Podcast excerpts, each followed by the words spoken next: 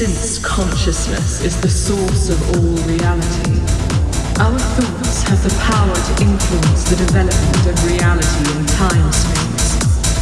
If those thoughts can be projected with adequate intensity. However, the more complicated the objective and the more radically it departs from our current reality, the more time the universe hologram will need to reorient our